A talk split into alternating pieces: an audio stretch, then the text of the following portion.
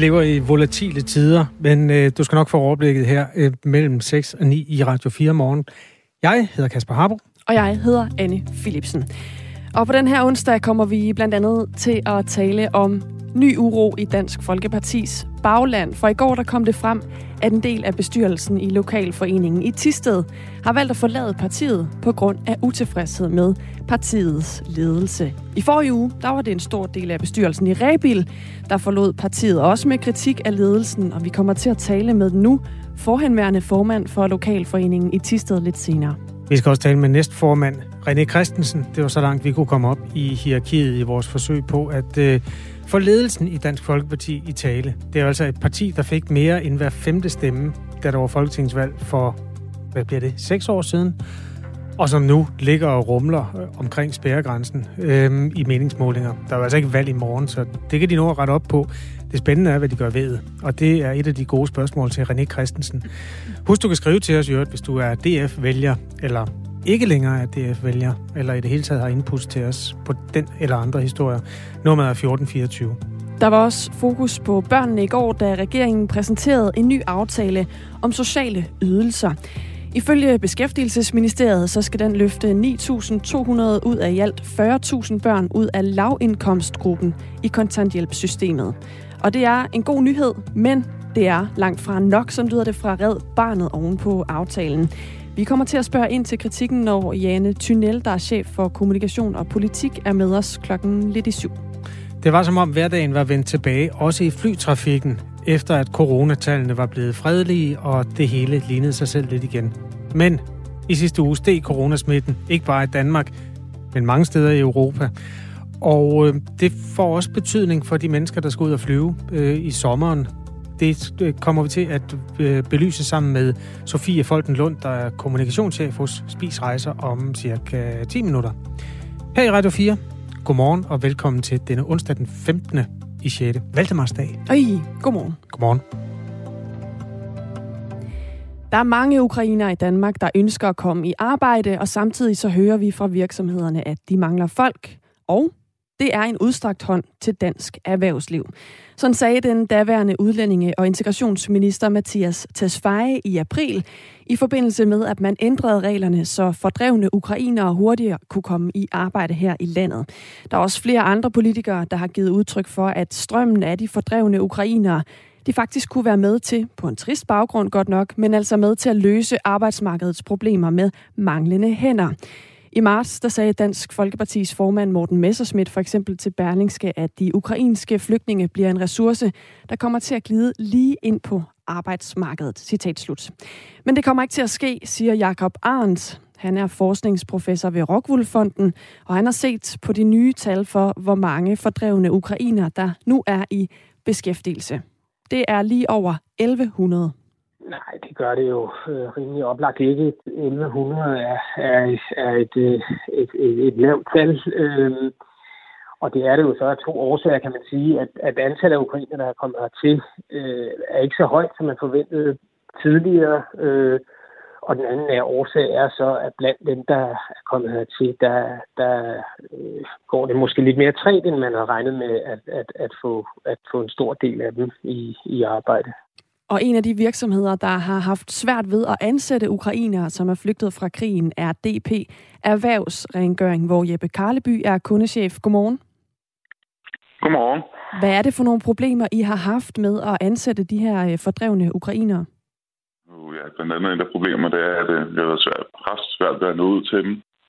Så når de kommer til Danmark, så har vi ikke rigtig vidst, hvordan vi skulle uh, kunne komme i kontakt med dem. Der har jo... Så har vi haft en... Ja? Ej, undskyld. Fortsæt. Ja, altså, så, så har vi også bare haft nogle problemer med noget sprogbarriere, ikke? Mange af dem, der kommer, de kan ikke rigtig engelsk. Og så er det jo svært at komme i kontakt med dem, planlægge en jobsamtale osv., hvis man ikke rigtig kan være i kommunikation med dem.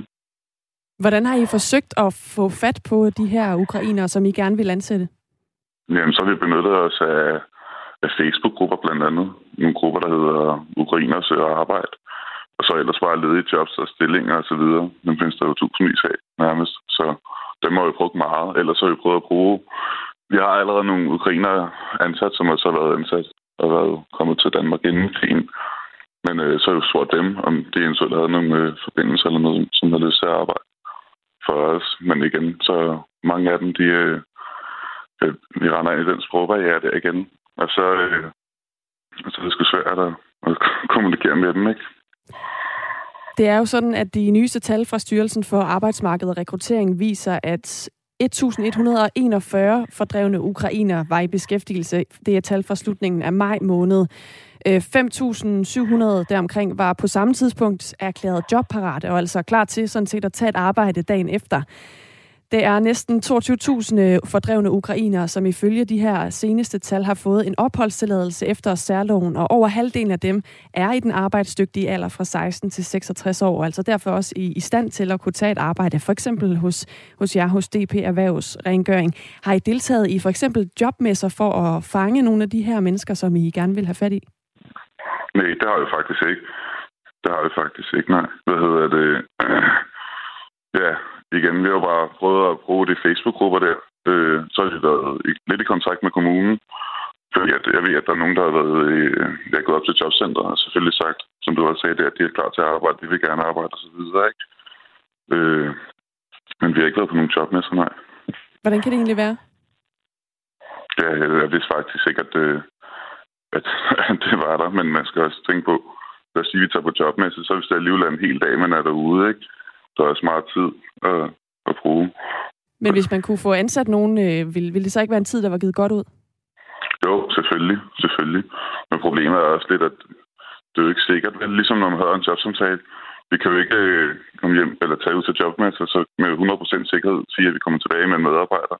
Eller to medarbejdere, ikke?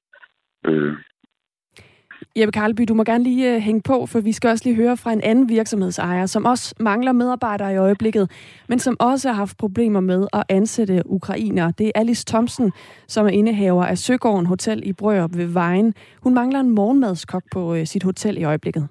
Deres sprogkundskaber øh, er simpelthen for dårlige. Øh, jeg forventer ikke, at de kan, kan dansk, men, øh, men engelsk øh, havde jeg faktisk forventet, at de var meget bedre til. Øh, vi har haft nogle øh, ansøgere inde, og øh, jamen, øh, de har ikke øh, kunne øh, svare på simple spørgsmål øh, om dem selv, og hvad deres uddannelse er osv. Øh, det har de simpelthen ikke, de har ikke forstået mig. Øh, og det er væsentligt for vores virksomhed, som er en servicevirksomhed, at øh, kommunikationen, øh, den skal være i orden. Øh, kan vi ikke være sikre på, at de har forstået, hvad vi siger, jamen så går det ud over servicen.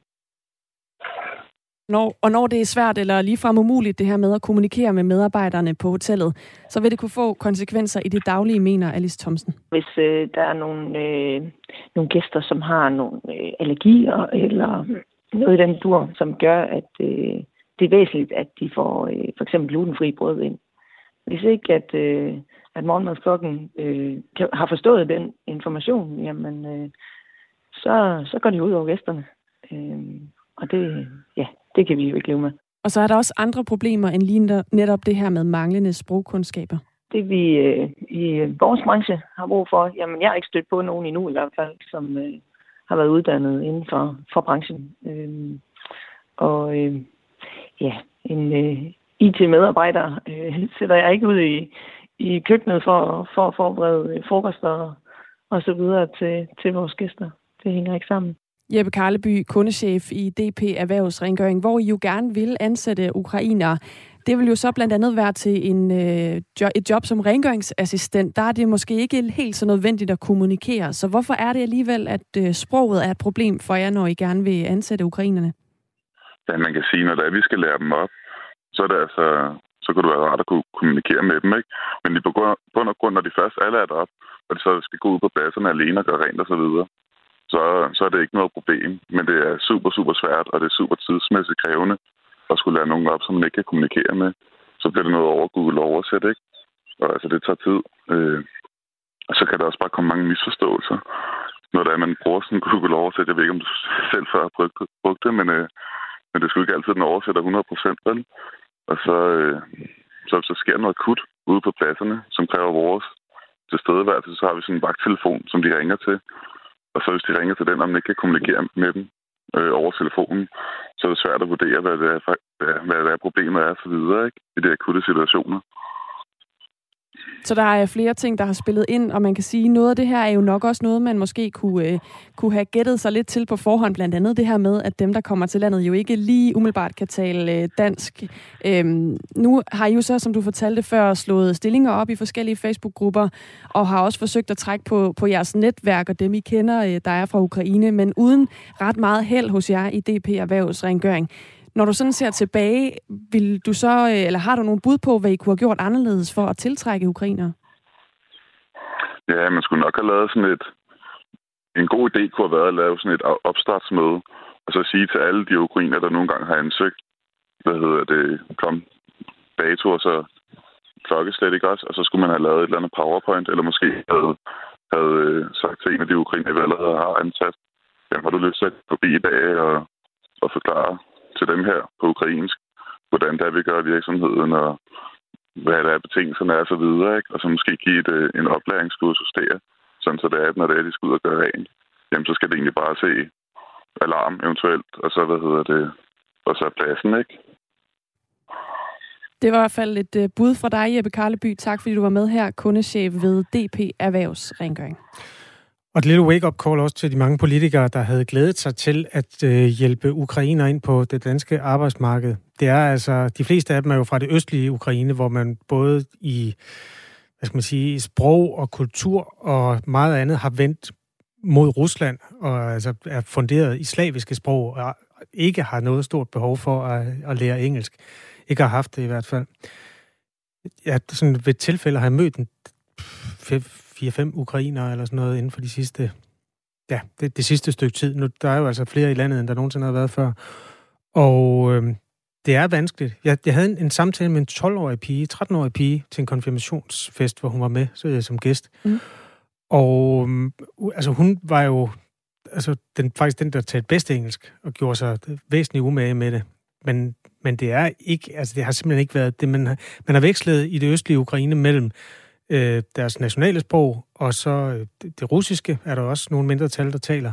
Og så har der, har der eksisteret sådan en, en form for blanding af de to sprog, som man mange steder nu har forkastet, faktisk, fordi man... Øh, altså, der er sådan en national følelse, som man har dyrket. Men engelsk, det har aldrig været en, en del af pakken øh, på de kanter. Så øh, værsgo, kære politiker, hvis du lytter med her til morgen. Du har en sprogbarriere, du skal have løst, hvis du gerne vil hjælpe tusindvis af ukrainer ind på arbejdsmarkedet. Mariem skriver på sms'en 1424, de kan også gå på sprogskole ligesom os andre, og det er jo rigtigt nok, men øh, så er der jo også det her med tidsaspektet, hvor det jo i hvert fald fra nogle af politikerne lød, som om, at de kunne gå direkte ind. Det var også nogle af de citater, vi hørte i starten, og der er jo altså lige lidt tid, for man øh, lærer et nyt sprog, til man også kan bruge det ude i virkeligheden.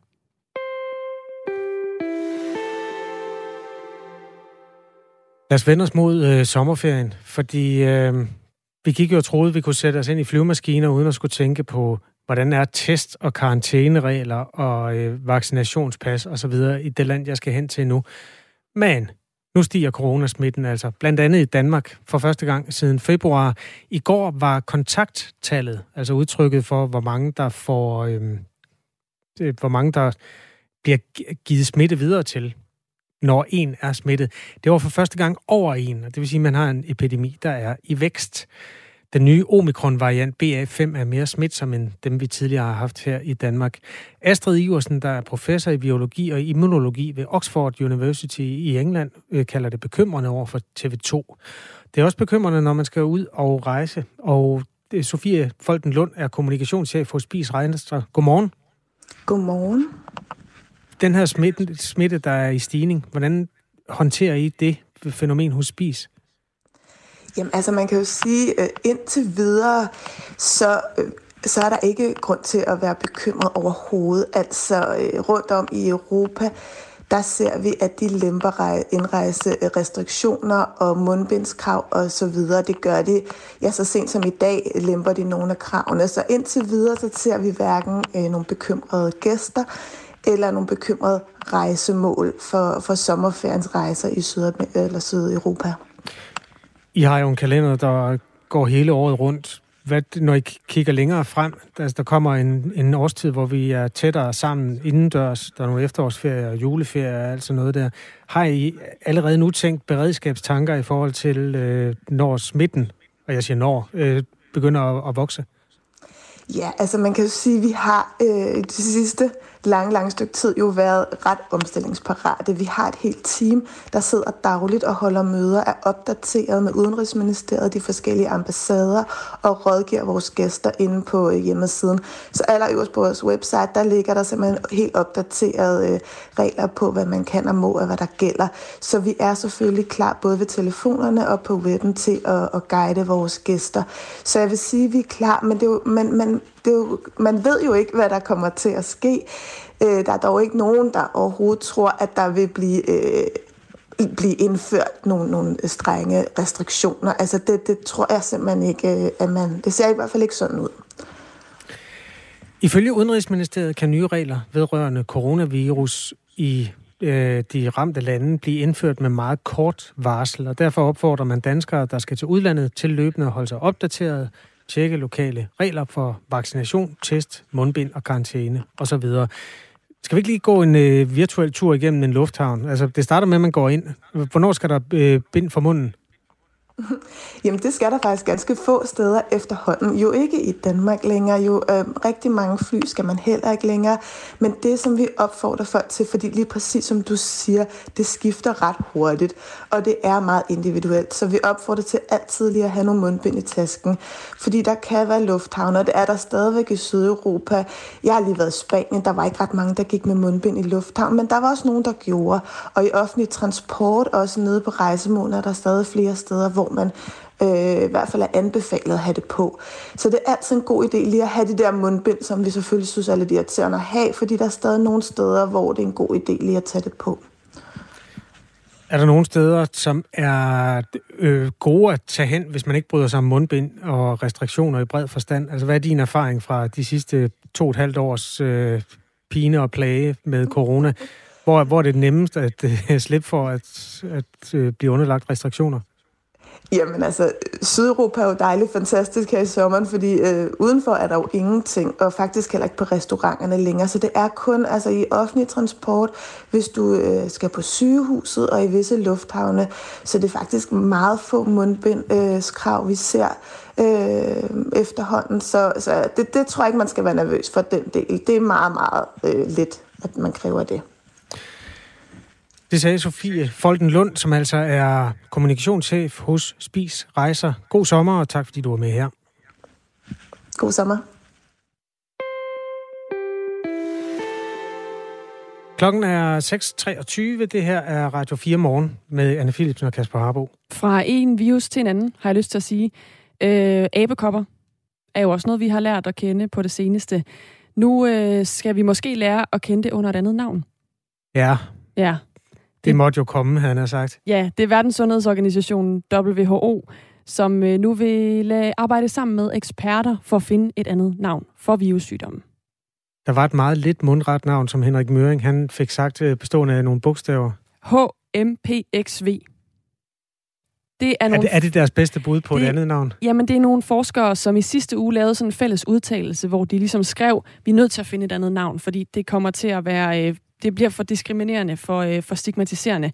Og så sagde de så, vi kunne jo for eksempel kalde det HMPXV.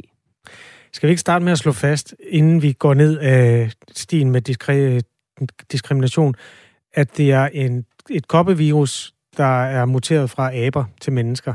Ligesom corona var, anslog man noget, der er hoppet fra flagermus til mennesker. Ja. Hvor i består diskriminationen? Jeg, øh, har, der står ikke mere i, i det, jeg har her i forhold til, hvor det består. Øhm, så man kan sige... Du må det, tolke. Det, hvor, skal... hvor tolker du, at de, de ser den ømme tog? Man har jo før hørt folk bruge øh, begrebet aber om mennesker med en anden hudfarve. Ja, men det her rammer jo mennesker med øh, sådan alle hudfarver. Ja.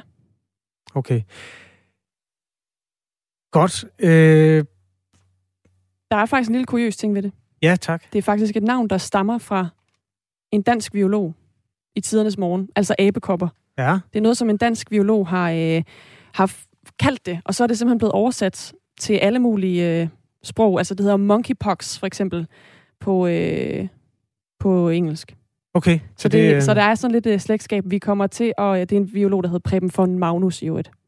Ja. Hvis man gerne vil vide det. Okay. Vi kommer til at tale med uh, Anders Fomsgaard fra Statens Serum Institut om det her senere på morgenen. Ja, altså om navnestriden det. Ja, præcis. Det, der måske også var det lidt øh, angribelige i det, det var jo, at den, det er en meget tydelig sygdom. Altså modsat corona, som, hvad skal man sige, du jo, kunne jo ikke se på overfladen af et menneske, om vedkommende var forkølet, eller vedkommende havde corona. Øh, for det første var der jo det med de formerlige as abekoffer. Hvad hedder det nu? HPM? HMPXV. Ja. ja. At de øh, ofte blev seksuelt overført med, med, med mænd, der havde sex med hinanden. Og det vil sige, at man også fik stemplet nogen i en seksuel kontekst. Ja. Så måske er det meget godt at få ryddet det op i. Godt nok. Øh, vi følger den til dør, så hvis der er rigtig gode bud på noget mere mundret, man kan kalde den sygdom, så kan du bare øh, skrive til os. Anders Fomsgaard er altså, som sagt, med lidt mere. Lidt senere. Når vi nu er ved at rydde op i sproget, så vil jeg gerne øh, runde øh, organisationen Greenpeace, som har øh, taget hånd om et andet sted, hvor skoen trykker. Man vil afskaffe udtrykket sort energi. Ja. Sort energi er øh, det modsatte af grøn energi, for nu at sige det, som det er. Ja. Og øh, Greenpeace har øh, gjort sig tanker om, at sort jo i den sammenhæng mere er et udtryk for en negativ og mere forurenende energiform, end det egentlig er udtryk for, hvilken farve det har. Fordi benzin har jo sådan en petroleumsblå farve. Og Olie er der sort. Olie og det er faktisk også det bedste. Øh, det er der, de sætter kniven ind. Jeg sidder med en artikel fra Berlingske, der øh, har talt med generalsekretæren øh, Mads Flarup Christensen, generalsekretær for Greenpeace Norden. Han er nemlig lige inde på det der med benzin. Det er jo, har jo den her blå tone. Hvilken farve har olie? spørger øh, journalisten fra Berlingske så. Han svarer, sidst jeg tjekkede, var det sort. Ja. Har det noget med racisme at gøre? spørger øh, Berlingske. Og han svarer, jo, det har det. Vi er opmærksom på, at der kører en debat og en strømning, der prøver at i tale sætte, at det er lidt uheldigt, at vi giver negative konnotationer, konnotationer til brun og sort, siger Mads Flaup Christensen. Set i lyset af, at det er en lidt doven kommunikationsform at sige sort energi, når det nu ikke er al den fossile energi, der er sort, så renser de altså ud i det. Faktisk øh, har man også hos øh, Green Greenpeace forsøgt at rense ud i ordet naturgas, og i stedet tale om fossil gas. Fordi naturgas er mere positivt, end det egentlig. Altså, det er jo også et fossilt brændstof. Der er en, der skriver, hvad med farven på kul? Der findes brunkul. De er brune. Når man så har brændt det af? Ja, så er de sorte. Ja. Det er rigtigt. Det gælder jo alle slags. Den er vanskelig, den her. Øhm, det, altså der, hvor man så kan tage den videre, og altid må vi så ikke sige brun sovs og sådan noget, den øh, kan de også hos øh, Berlingske, og stiller sig det fine opfølgende spørgsmål til Mads Flaup Christensen. Er der en negativ konnotation ved ordet solsort? Hvortil han svarer nej. Øh, næste spørgsmål er, hvad med bandet Sort Sol? Og jeg citerer øh, Mads Flaup her. Jeg tror, de negative konnotationer kommer, når man bruger farven sort om ting, hvor de ikke hører hjemme. Så som fossile brændsler, der ikke er sorte. Det er der, hvor man risikerer at få problemer. Vi ved, hvordan det er brugt, når man taler om sort energi. Fra Greenpeace's side har, der, har det været for at sige dårlig energi. Og så holder han jo et øh, fast i den positive brug af farven grøn. Den laver de ikke om på i Greenpeace. Nej, det så skulle de jo også til at skifte navn. Ja, det vil give problemer. Ja. Godt. Øh, en lille opsamling på sproget, det forandrer sig altså hurtigere end alt muligt andet i øjeblikket. Det må så man sige. Vi skal nok holde dig orienteret i løbet af morgenen, hvis der sker noget nyt. Om lidt skal vi have et nyhedsoverblik med Henrik Møring. På den anden side af det skal vi tale om uro i Dansk Folkepartis bagland. Det har man hørt om en hel del gange i løbet af den seneste tid. Det er øh, blandt andet i lokalforeninger, hvor uroen ulmer. En øh, lokalforening i Tisted har valgt, øh, her har valgt en del af bestyrelsen valgt at forlade partiet på grund af utilfredshed med ledelsen, altså hovedpartiets ledelse. Det er også sket før i Rebil, at der er en stor del af bestyrelsen, der har forladt partiet. Vi kommer til at tale med for, den forhenværende formand for Lokalforeningen i Tisted lige på den anden side af nyhederne. Det er jo ikke første gang i Danmarks historie, at et parti går tilbage, men det er måske første gang, at det, det går så hårdt tilbage, som Dansk Folkeparti har gjort. Det var jo altså Folketingets næst største parti efter valget i 2015. Nu ligger partiet og ruller lidt rundt mellem 2 og 4 procent, alt efter hvilken meningsmåling man læser. Der er ikke valg i morgen, men der kan jo hurtigt komme et. Øh, det er som om alle politiske kommentatorer varmer lidt op til det i øjeblikket, og derfor er det jo rart for øh, ledelsen i DF at få ryddet op i det her. Dem skal vi også tale med senere. Nu er klokken halv syv, og der er nyheder.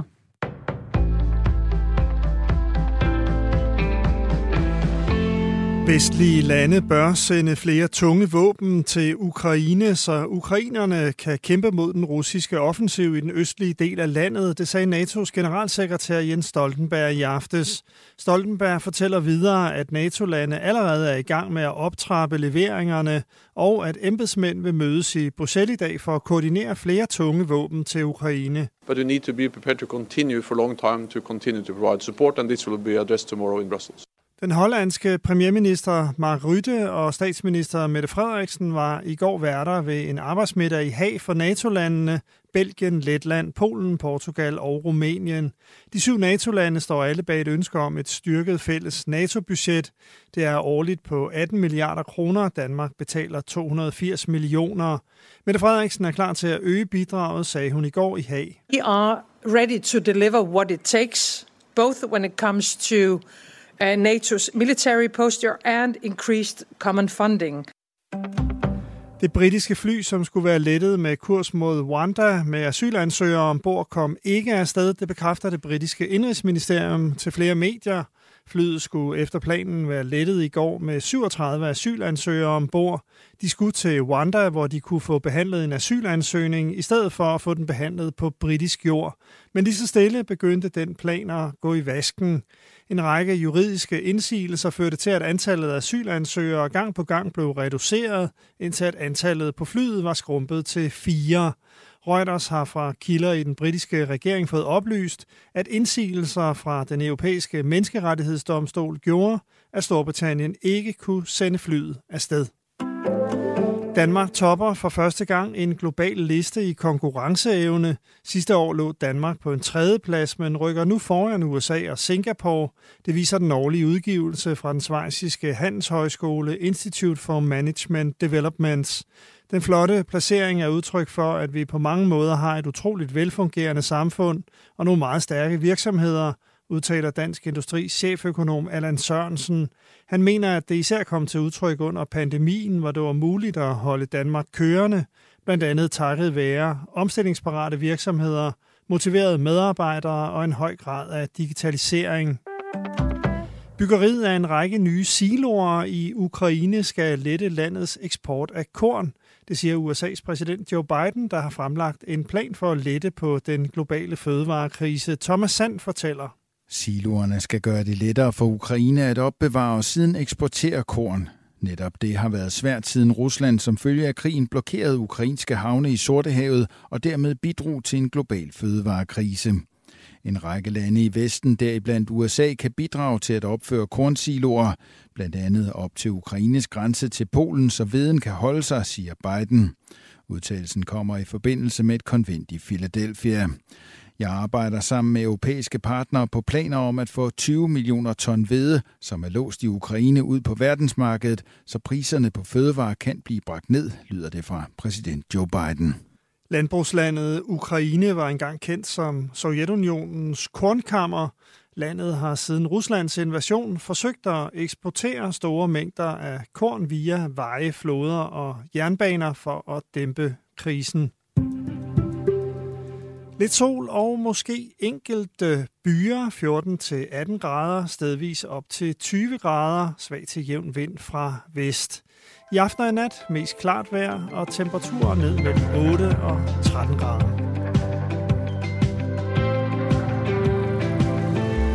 Velkommen til Radio 4. Det er onsdag den 15. 6. Det er Valdemars dag, altså dagen, hvor Dannebro faldt ned fra himlen. Og den vejer min sand den rigtig mange flagstænger i sol her til morgen. Vi øh, kommer til at kigge nærmere på den ballade, der er noget af det eneste stabile i nyhedsbilledet i øjeblikket i Dansk Folkeparti lidt senere på morgenen. Øh, forhåbentlig inden så længe faktisk. Vi er på vej til at få kontakt med et af de mange mennesker, der ikke øh, bryder sig om den nuværende ledelse. Vi kommer også til at runde den nye aftale om kontanthjælp, som blev præsenteret i går. Regeringen og støttepartierne er blevet enige om den her aftale, og øh, der er blandt andet ret stort fokus på børnene, altså de børn, der i dag lever med øh, forældre, der er på kontanthjælp, og som øh, i nogens optik er hårdt, hårdt presset af, altså at ydelserne har været skruet ned. Der kommer til at være flere tiltag til børnene nu, og vi vender de tiltag med Red Barnet om et kvarters tid. Vi vender også øh, blikket mod de finansielle markeder. Der er nærmest ingen steder i økonomien, hvor tingene er ligesom de var i går. Altså priserne på dagligvarer stiger med lynets hast. Øh, lige modsat går det på aktiemarkederne, hvor de toneangivende indekser er over i det, der hedder et bjørnemarked. Det lyder meget hyggeligt, men det er lige det modsatte. Fordi det dækker over, at der har været et fald på omkring 20 procent siden sidst det var i top, og det er noget med tre måneder eller sådan noget. Man sammenligner det i den sammenhæng lidt med nogle af de helt store nedture. Altså dot-com-bølgen i starten af nullerne, da den øh, brækkede midt over finanskrisen. Det er ikke der, vi er, men det er der, nogen frygter, at vi skal hen igen. Bjørnen sover. Ja, det kan du roligt sige. Vi belyser også øh, økonomien og de problemer, den står med lidt senere. Lige nu er klokken 6 minutter over halv syv. Godmorgen og velkommen til. På fredag skulle børnehuset Grøften i Næstved have holdt fest. Det skulle være en indianerfest, men det bliver i stedet ændret til en sommerfest. Altså en fest, hvor der ikke er noget indianertema. For børnehuset har fået en henvendelse om, at de ikke bør kulturkrænke. Og derfor så har de altså valgt at ændre temaet for festen, skriver TV2 Øst. Det er en beslutning, der får kritik på de sociale medier. På TV2 Nyheders Facebook-side, der er der flere end 3500 mennesker, der har fundet vej til tasterne, og de er hovedsageligt i det utilfredse hjørne. En af dem, der har været ved tasterne på Facebook, er Louise Kjeldgaard Holst Pedersen fra Næstved. Hun skriver blandt andet sådan her. Nu må galskaben snart stoppe. Hvad er der i vejen med at holde en fest med indianer-tema? Eller hvilket som helst andet tema? Hvad er det egentlig, vi lærer vores børn, hvis vi, hvis vi ikke må gøre noget? For alt, hvad vi gør, støder jo nærmest et eller andet menneske i verden. Louise Kjeldgaard Holst Pedersen fra Næstved mener altså, at vi som samfund er blevet alt for sensitive. Hvornår undgår vi, at folk bliver krænket? Vi kan, vi kan ikke tage udgangspunkt, vi kan ikke forholde os til, at der er ingen mennesker, der må blive krænket. Hvis vi ikke engang må kalde en bussemand for en bussemand mere, altså uden der er nogen som helst, der bliver krænket. Jeg synes bare, det går for vidt. Og en uskyldig børnehavefest øh, i en institution omkring et med, et, med et indianertema, som der har været i mange år i grøften, har jeg fået at vide som der lige pludselig bliver udelukket på grund af, at der er en person, der føler sig krænket. Det, det kan jeg simpelthen ikke forholde mig til. Det er altså børnehuset Grøften, der, som ligger i Næstved, som har valgt at aflyse den her øh, temadel af festen, så det nu er en sommerfest. Louise Kjeldgaard Holst Pedersen har et barn, der netop går i børnehuset Grøften, og som altså skulle have været til festen med indianertema på fredag. Og hun mener, at det ender med at gå ud over børnene, når børnehuset aflyser. Vi fik to stykker papir med hjem omkring den her indianerfest, og så fik vi en indianersang, vi skulle øve med børnene. Øhm, det er en sang, vi ikke kan synge mere, fordi den omhandler de her indianere. Øh, og det er der sikkert nogle af børnene, der har glædet sig til. Nogle af børnene har glædet sig til, at de skal rende med fjer på hovedet, at vi skal gå rundt og sige, uh, uh, et eller andet. Altså, jeg synes, det er... Øh, det, det skaber et tillidsbrud øh, mellem børn og forældre, øh, og generelt bare de voksne. Øhm, for det kan også være, at der er flere af pædagogerne, der ligesom har lovet børnene og, og sagt det her, at vi skal holde indianerfest, og vi skal lave noget med fjer, et eller andet. Øhm, der, der er bare, øh, det mister noget tillid til børn, eller med børnene, fordi kan de så stole på de voksne? Og så mener Louise Kjeldgaard Holst Pedersen også, at det er problematisk, at der er en person, der kan få lov at bestemme, hvilke temaer børnehuset Grøften kan have til festerne hvorfor er der en person, der kan ødelægge det for alle os andre? Hvorfor er der en person, der kan ødelægge traditionen, som børnehaven Grøften har holdt i så mange år? Øhm, det kan jeg simpelthen ikke forholde mig til. Det var altså en henvendelse til børnehuset Grøften om, at de ikke bør kulturkrænke, som gjorde, at man valgte at ændre det her tema for festen, som er på fredag. Men ifølge Louise Kjeldgaard Holst Pedersen, så burde børnehaven altså ikke have ændret temaet. De burde have stået fast på, at så kunne børnene lære noget om andre kulturer kan vi have en verden, hvor man kan lære om de forskellige kulturer, hvor vi kan sige til børnene, at den her den, kultur, den er sådan her, og altså, vi bliver nødt til at for at kunne forholde os til det og lære om de forskellige kulturer. Jeg er sikker på, at det her indianerfest, det var ikke for at kritisere eller nedgøre indianerne. Det var der for at lære børnene om indianerne og deres tid, så vi kan lære børnene om deres kultur, at der findes andre kulturer, så de nemmere kan forholde sig til det, og også i fremtiden. Altså, de skal jo også skabe deres identitet, og det vil da være meget nemmere, hvis man ved en masse om de forskellige kulturer. Det er ikke kun på de sociale medier, at det her det har skabt debat. Det har det også i Næstved Byråd, hvor der er flere af byrådene, der vil have det op på det lokale børne- og uddannelsesudvalg. Og vi kommer til at tale med en af dem øh, lidt senere på morgen. Krænkelse er jo et ord, der går igen mange steder i den offentlige debat, og øhm, der er mange mennesker, der har holdninger til det. Jeg synes godt, vi kan tage et par af de stykker post, der er kommet ind. For eksempel Daniel, der skriver, Godmorgen, vedrørende temafest. Det er vel ikke at holde en indianer-temafest, der er problemet. Det er, hvordan man udstiller indianerne. Jeg synes, at holde øh, for eksempel en indianerfest er positivt, da det sætter fokus på netop den kultur, hvis man gør det på en ordentlig måde. Så jeg tror, man skulle vente med at være krænket til efterfesten, så frem der var en negativ udstilling af indianerne, skriver Daniel. Tine Hirtal skriver, hvor er det dog sørgeligt, at nogle få overfølsomme mennesker skal ødelægge det for resten af os. Man kan jo ikke engang slå en brud mere, uden at nogen skal føle sig krænket, og nu rammer det noget så uskyldigt som en indianerfest hos nogle børn. Sørgeligt. Mm, det med at slå en brud, det har altid delt vandene lidt, Tine. Det er ikke øh, noget, der er kommet sådan inden for de sidste 14 dage. Men der er mange andre steder, hvor man rydder op i sproget. Vi omtalte også inden nyhederne, at abekopper, den senest ankommende øh, smitsom virussygdom, den skal have et nyt navn, fordi det giver uheldige konnotationer, for nu at sige det på akademisk sprog. Øh, vores lytter MT, han skriver, vi er nu nået så langt ind i krænkelsesland, at selv aber bliver krænket. Stop nu jer selv. Citat slut. Du kan skrive til os på 1424. Der var fokus på børnene, da regeringen i går præsenterede en ny aftale om sociale ydelser. Med aftalen, der indfører man blandt andet et fritidstillæg til alle børn i kontanthjælpsfamilier. Et tillæg, der lyder på 250 kroner skattefrit per barn per måned. Altså penge, som er øremærket og skal bruges til fritidsaktiviteter. Så bliver receptpligtig og tilskudsberettiget medicin til børn gratis i de familier, hvor forældrene står uden et arbejde og så bliver det nuværende midlertidige børnetilskud gjort permanent som et børnetillæg og et fritidstillæg. Det skal være med til at løfte øh, 9.200 børn ud af lavindkomstgruppen i kontanthjælpssystemet, hvor der i dag er omkring 40.000 børn i den gruppe. Men det står ikke til, så lyder det fra Red Barnet, hvor Janne Tynel er chef for kommunikation og politik. Godmorgen. Godmorgen. Hvad mangler der ifølge jer i den her aftale? Jamen helt generelt så havde vi i Red Barnet ønsket os, at, øh, at aftalen gik ind og løftede sådan det generelle ydelsesniveau, sådan så man sikrer familierne en stabil økonomi, som ikke øh, vælter læsset, hvis, øh, hvis der for eksempel er coronanedlukning, og hele familien pludselig skal spise øh, alle måltider hjemme, øh, eller hvis øh, priserne stiger, som vi oplever lige i øjeblikket. Vi har et kæmpe problem med, med børnefattigdom i Danmark, og den her nye kontanthjælpsaftale, den, den afhjælper altså ikke det problem. Vi vil stadig se en masse børn, tusindvis af børn, som øh, oplever afsavn, voksne, som ikke kan få, få øh, familiens økonomi til at hænge sammen, og derfor skal sidde og tælle på fingre for at få råd til både sund mad og blæer og, og flyverdragten. Og det synes vi ikke er godt nok.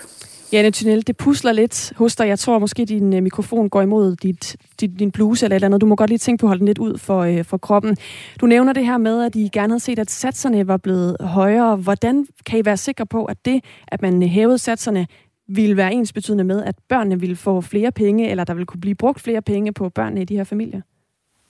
Jamen, vi ser jo generelt, at familierne er presset, og de familier, som vi arbejder med i Red Barnet, øh, de, er, øh, de har ofte andre udfordringer, udover at øh, være økonomisk fattige, så har de andre udfordringer, som de kæmper med i familien. Og vi ser, hvordan økonomien er med helt generelt til at presse familierne, således at det faktisk er, er svært for dem at tage hånd om nogle af de øvrige problemer. Så kan man sige, øh, hvordan sikrer man, at pengene går direkte til børnene? Altså med den her aftale, der har man jo netop gjort noget for at sikre, at pengene går direkte til børnene. Øh, det er vi sådan set øh, glade for i Red Barnet. Vi synes, det er godt, at man anerkender, at for eksempel børns fritidsliv, det er helt afgørende for deres trivsel og deres skolegang og deres udvikling i øvrigt. Øh, og derfor har vi også hele tiden arbejdet for, at når man så laver sådan en, en øremærkning, kan man sige, til børnene her, at man så gør det på en værdig måde. Altså sådan så, at, at familierne oplever at have, have, have rådret over deres egen økonomi, og at man ikke oplever at skulle rundt med hatten i hånden øh, på kommunekontorerne for at få den hjælp, man skal, man skal have. Og så vil jeg også sige, at, at de familier, vi møder i vores programmer, øh, de er altså øh, rigtig gode faktisk til at øh, holde styr på deres økonomi. Altså når man har meget få penge, så bliver man også rigtig god til at, øh, at spare og finde ud af, hvordan man kan få enderne til at mødes, også sidst på måneden. Så, så der oplever vi en stor vilje til, at det lige præcis er børnene, man prioriterer, og så er det måske forældrene, der nedprioriterer øh, briller til sig selv, eller, øh, eller receptpligtig medicin til sig selv også. Men her får man jo med den nye aftale blandt andet nogle penge, der er øremærket til, kan man sige. For eksempel har man et barn, der har brug for medicin, så bliver det gratis nu. Øh, har man øh, mulighed for at sende dem til fritidsaktiviteter, så er der også nogle penge øremærket til det. Så er det ikke bare lidt også et spørgsmål om, hvordan man får pengene i familierne. Altså det her er der også tale om flere penge, der bliver givet. Så hvorfor er det vigtigt, at man samtidig også hæver satserne? Det er det, fordi hvis man kigger på, øh, på, på den måde, man har skruet det sammen på, så kan man sige, at man får et fritidstillæg her, men øh, man får også et børnetilskud. Det er vi sådan set glade for, at man har gjort det midlertidige børnetilskud permanent. Men man har valgt at sige, at vi, vi øremærker 250 kroner ud af det her midlertidige børnetilskud. Og der havde vi gerne ønsket os, at man havde lagt øh, fritidstillægget oveni. Fordi vi ser faktisk, at selv de familier, øh, som har fået det midlertidige børnetilskud igennem et stykke tid nu, at de faktisk er presset på økonomien i en sådan grad, at man må prioritere øh, sund mad og vigtige måltider fra. Øh, så, og, og det, altså det, det er ikke uden en måned siden, at VIVE kom frem med en undersøgelse, som lige præcis viste, at de familier, øh, selv med det her børnetilskud, som netop skulle afhjælpe øh, nogle af de her afsavn, at de faktisk er så presset i økonomien, at det er, det er noget af det helt basale, vi er inde og røre ved. Altså, øh, det, det er øh, tidsvarende tøj, årstidsvarende tøj, det er sund mad på bordet, øh, som, man, som man har svært ved at, øh, at få til at, at, at passe sammen med økonomien. Så, så vi ser, at, at, økonom, altså, øh, niveauet er så lavt, at, øh, at selv med de her tilskud, så vil det også, så vil der stadigvæk være, øh, så vil det stadigvæk være et, et liv på økonomisk lavplus. Og det er altså noget af det, der, som spænder ben for, for de gode børneliv, og også for, at forældrene kan, øh, kan tage vare om nogle af de øvrige øh, udfordringer, som, som familierne også kæmper med. Og i den anden side af det ringjørn står jo nogle partier, som også har den holdning, at hvis man hæver satserne yderligere, altså hæver kontanthjælpssatserne, så vil man også fjerne grunden til at få sig et arbejde. Og man vil jo gerne have, at så mange som muligt i samfundet tager det arbejde, som de kan. Så hvor ved I fra, at, eller hvordan vil det helt konkret i hvert fald få børnenes forældre til at komme ud på arbejdsmarkedet, hvis man vælger at hæve øh, kontanthjælpssatsen? Jeg har endnu til gode at møde øh, en forældre øh, blandt øh, de de familier, som, som vi arbejder med i hele Danmark, som ikke bare ønsker sig at være en del af et arbejdsfællesskab og, og få sig et arbejde, hvis de står uden for arbejdsmarkedet. Øh, så jeg, øh, jeg mener, og vi, vi op, oplever, at, øh, at det, der skal til, det er øh, langt større øh, hjælp. Det er meget mere gulderod, end det er pisk, og det kan man sige, det, det ligger aftalen her jo sådan set også op til, fordi nogle af de øvrige elementer i, i aftalen jo også øh, giver, øh, giver mennesker på kontanthjælp mulighed for at arbejde nogle flere timer, uden at man bliver, øh, at man bliver øh, straffet for det. Så, det. så på den måde, så er der også øh, nogle positive elementer i det her. Men, men hvis man øh, for alvor skal, øh, skal gøre noget for at få, få folk ud på arbejdsmarkedet, så er det altså noget helt andet øh, hjælp, der skal til. Nogle andre, øh, man skal ind og, og, og kigge på, hvad er det for nogle udfordringer, nogle barriere, der, der gør, at man, at man ikke er på arbejdsmarkedet, og så arbejde med dem. Vi tror ikke på, at fattigdom øh, gør, at, øh, at forældre, som øh, bekymrer sig om deres børneliv, øh, øh, hopper op af stolen øh, og, og, og får sig et, øh, et arbejde. Det er ikke, det er ikke viljen, det, det skorter på i de her familier. Det er, det er andre barriere, og dem skal man ind og arbejde med. Så lød det fra Janne Thynel, chef for kommunikation og politik i Red Barnet. Tak fordi du var med. Klokken er 11 minutter i syv. De har millioner af offentlige kroner i ryggen til at hjælpe udsatte kvinder. Det er en meget, meget sårbar position. Det arbejder vi med som kommune. Foreningen Søstre mod vold og kontrol er på sms med ministeren og holder kaffemøder med borgmesteren. Det er meget usædvanligt, at en borgmester han er så tæt involveret i det her. Men foreningen bliver beskyldt for selv at bruge negativ social kontrol. Det er oppresning til tavshed. Lyt til borgmesterens søstre i morgen kl. 13. Radio 4 taler med Danmark. Der er stadig uro i Dansk Folkepartis bagland. Eller ny, o, ny uro, faktisk. I går meddelte Lise Lotte Lønge, der er byrådsmedlem i Vesthimmerland Kommune og folketingskandidat for Dansk Folkeparti, at hun vil ud af partiet. Det fortalte hun til TV2 Nord og uddyber, at øh, hun har meldt sig ud på grund af for meget snak om personsnyder og alt for lidt snak om politik. Det sker efter, at det samme dag kom frem, at en del af bestyrelsen i Lokalforeningen i Tisted har valgt at forlade partiet på grund af utilfredshed med ledelsen. I forrige uge var det en stor del af bestyrelsen i Rebil, der forlod partiet, blandt andet med kritik af partiets formand, Morten Messerschmidt og den tidligere formand, Pia Kærsgaard. Nina Røntved Krog er nu forhenværende lokalformand i Dansk Folkepartis lokalforening i Tisted. Du meldte altså ud i går, at du forlader partiet efter seks år på posten. Hvorfor? Jamen, det gjorde jeg jo lidt ligesom Lise Lotte lige har begrundet, at øh, der er simpelthen for meget personfnid og for lidt politik. Er det ikke også pers- personfnid at sige, at man er utilfreds med ledelsen? Øh, jo, det kan du godt sige, men hvis ikke de vil øh, lytte, når vi øh, skriver en mail, når vi øh, prøver på at komme i kontakt med dem telefonisk eller på sms, og de ikke vender tilbage, så er det jo ligesom den eneste måde, vi kan øh, råbe op på og sige, øh, prøv nu at høre her, der er altså noget, at vi lige skal have snakket om. Hvad er det for noget, det du kalder personfnider? Kan du gå sådan meget konkret til det? Hvad er det, det går ud på? Jamen altså, det er jo blandt andet, at ledelsen går ud i, øh, i pressen øh, og skælder ud øh, på for eksempel Christian Tulskendal, i stedet for at tage et møde med ham. Øh, Her taler du om valg, valgaften, hvor han ikke dukkede op. Øh, ja, blandt andet. Ja, ja. Det, de sagde på valgaften, var, så vidt jeg husker, at det var mærkeligt, at han ikke kom, når han var forsvarsordfører, til en afstemning om et forsvarsforbehold. Ja, men, og, og det kan han da... Det, det vil jeg slet ikke gå ind i, om han har ret i Morten eller ej. Men jeg synes bare ikke, at det er måden at gøre det på. Så kunne han have skrevet en sms til ham, eller taget telefonen og ringe til ham og sige, hvad sker der? Hvorfor kommer du ikke? Eller i stedet for at gå ud hele tiden og, og dunke ham oven i hovedet i, i pressen. Er det, er det at dunke Christian Tulsendal i hovedet i pressen, når han svarer på et spørgsmål, som han får? Øh, altså, det er jo ikke ham selv, der bestemmer, hvad han bliver spurgt om. Nej, det er fuldstændig rigtigt. Men så kan han jo bare, så, så kunne han jo vælge at sige, jamen øh, det har jeg ingen kommentar til, eller det har vi en aftale om, eller et eller andet. Okay. Øhm, nu er det jo så tre forskellige lokalforeninger, hvor der har været ildebrand her inden for kort tid, og det er alle sammen ja. i Nordjylland. Er der lidt længere til Morten Messerschmidt fra Nordjylland, end der er i andre lands, landsdele? Ja, det tror jeg da bestemt, der er. Vi hører i hvert fald ingenting. Og hvad så værdimæssigt? Altså, har I haft det svært med, at det var ham, der blev ny formand? Altså, det er der, der er nok mange, der har. Øh, altså, jeg har da hele tiden haft den holdning, at jeg, det var ærgerligt, at øh, Christian han øh, valgte at stoppe som formand. Vi skulle have en ny formand, og flertallet havde så valgt Morten. Jamen, så skulle han have en chance for ligesom at, at vise, hvad kan han? Altså, har han fået det? Øh, jeg skal jo ikke kan sige, hvad, hvad mange andre har gjort, men jeg har i hvert fald haft den holdning, at, øh, at så støtter man op om den øh, formand, der er valgt, og så arbejder vi videre derfra. Men så skete der bare ikke noget. Der var bare ikke noget samarbejde.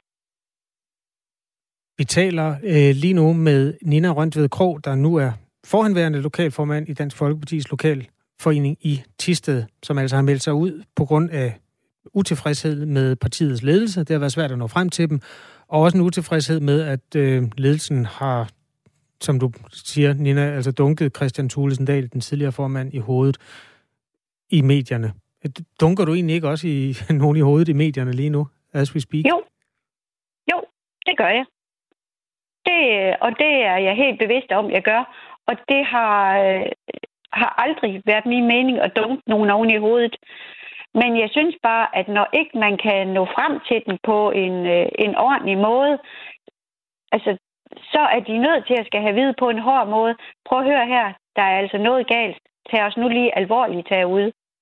Altså, det er os, der står for tæskene herude, ikke også? Hvilket tæsk har du fået?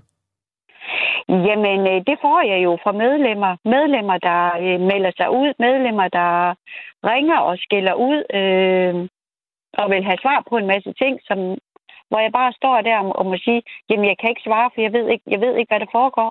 Hvad er det for nogle spørgsmål, folk kommer til dig med, som du ikke øh, kan få, øh, altså kan hjælpe dem med at svare på? Jamen, øh, det er jo blandt andet det her med, øh, hvad er det, der foregår med øh, på ledelsesgangen? Er det rigtigt, det vi hører, at øh, de render og råber og skriger op, op og ned af gangen øh, efter forskellige medarbejdere? Og øh, hvor, hvorfor øh, kommer der aldrig nogen til ty? Øh, altså, vi har, ikke, vi, har, vi har ikke set Morten eller nogen andre, selvom han har stået og lovet, at øh, jamen, nu kommer vi, og vi kommer hele vejen rundt. Vi har ikke set nogen, vi har ikke hørt nogen, øh, hørt fra nogen. Øh, den eneste, vi hører fra, det er partisekretæren. Han er så sød til at svare, men den stakkels mand kan jo ikke klare det hele. Jeg tror lige, jeg kommer med en lille opsamling på... Altså, Dansk Folkeparti var jo øh, i konstant opgang i 25-30 år. Øh, toppende ved Folketingsvalget i 2015, hvor partiet fik omkring 21 procent af stemmerne. Så er det ellers gået hastigt ned ad bakke, og siden formandsvalget har der været en del uro. For uden Rebil og Tisted, Tisted, som vi er igennem til nu, så har partiet mistet andre profiler. Et ungt DF-håb, der var medlem af byrådet og rådmand i Aalborg Kommune, rådmand for senior- og omsorgsforvaltningen, Christoffer Hjort Storm, meddelte også tidligere på den her måned, at han forlod partiet. Så er der også de seks folketingsmedlemmer, der har forladt partiet efter formandsvalget, blandt dem Liselotte Blikst og Marie Krarup. De er alle sammen løsgængere i Folketinget lige nu. De har lavet et øh, arbejdsfællesskab, der hedder Gæs og GASER. Skal du også være medlem øh, af det, Nina Krog? Øh, eller, eller hvad er din fremtid? Nej, det skal jeg ikke. Det skal jeg ikke. Altså, nu skal jeg lige øh, have en pause. Jeg skal lige trække vejret og, og finde mig selv igen. Øh, jeg har brugt rigtig, rigtig, rigtig mange timer på, øh, på Dansk Folkeparti, og det, øh, det kommer til at tilgå mine børnebørn i stedet for. Der er rigtig mange, der gerne vil have ville være med i Dansk Folkeparti, mens det gik opad. Er det ikke ja. lidt fejt at melde sig ud nu, hvor det går nedad? Jo, det kan du godt sige, men øh, jeg, jeg kunne simpelthen ikke holde til det længere. Det er bare nødt til at sige. Er du færdig med at være politiker, tror du? Altså, nu er jeg jo ikke politiker. Jeg står jo bag i det organisatoriske. Men det er vel også politisk arbejde, hvis du skal fortælle folk for den... Det er politisk arbejde, ja, ja jo. Ja. Men, men der er forskel på at, at stå i det organisatoriske og så være politiker. Ja, okay, undskyld øh, udtrykket så. Men, ja. altså, øh, men er der et andet politisk parti, hvor du kunne have lyst til at lægge nogle kræfter for at hjælpe? Nej, det er der ikke. Altså, jeg, altså, polit, altså rent politisk, så, øh, så har jeg stadigvæk mit ståsted i, i Dansk Folkeparti. Hvis der var valg i morgen, vil du så stemme på DF? Det vil jeg da højst sandsynligt, for jeg kan ikke se, hvor jeg ellers skulle gå hen. Tak fordi du var med.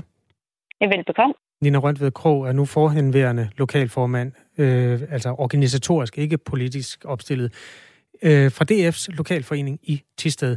Vi har ragt ud til Morten Messersmith, naturligvis, når han nu bliver omtalt så fyndigt i nogle af de her interviews her, men han har ikke svaret på vores henvendelse. Vi får næstformand René Christensen med lidt senere. Det kunne også have været interessant at tale med Pia Kærsgaard, trofast støtte af Morten Messersmith og tidligere formand for partiet, men hun har ikke øh, ønsket at medvirke her til morgen. Klokken er to minutter i syv.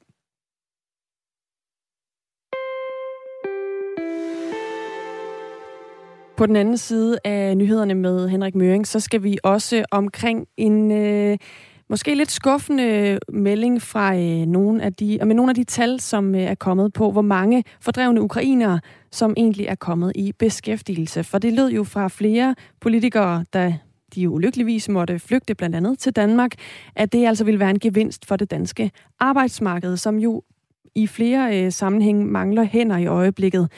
Nu viser de nyeste tal bare, at der ikke er øh, kommet helt så mange fordrevne ukrainere i beskæftigelse, som man måske kunne have håbet. Det ligger sådan omkring de 1100. Vi skal tale med Jakob Arn, der er forskningsprofessor ved Rockwool om de tal, og om det er et øh, endegyldigt svar på, hvorvidt arbejds øh, manglende hænder i Danmark og arbejdsmarkedets øh, manglende hænder egentlig kan blive løst af ukrainer. I nyhedsstrømmen i dag er der også nyt fra krænkelsesdebatten. En indianerfest er blevet aflyst i en børnehave, fordi der var en, der ikke brød sig om det. Og vi har fået en del sms'er på det felt, hvor mange mennesker har følelser i klemme. Blandt andet fra en blind mand, der bor på en blind vej, og som faktisk synes, det er fint nok. Han hedder Kim, og han er okay med det. Han skulle jo også synge Se min kjole, da han var barn. Det bliver han heller ikke krænket af. Vores lytter Lars har hørt det med lidt tidligere, hvor ordet prut indgik i radioen, og han foreslår, at øh, man fremover kalder det PMKT gange 4,5. Det er nok med henvisning til, at virusen abekopper skal have nyt navn, og der er et ret knudret navn på beding lige nu. Det hedder HMPXV. Det skal vi også rydde op i lidt senere sammen med Anders Formsgaard fra Statens Serum Institut. Det her er Radio 4 klokken 7.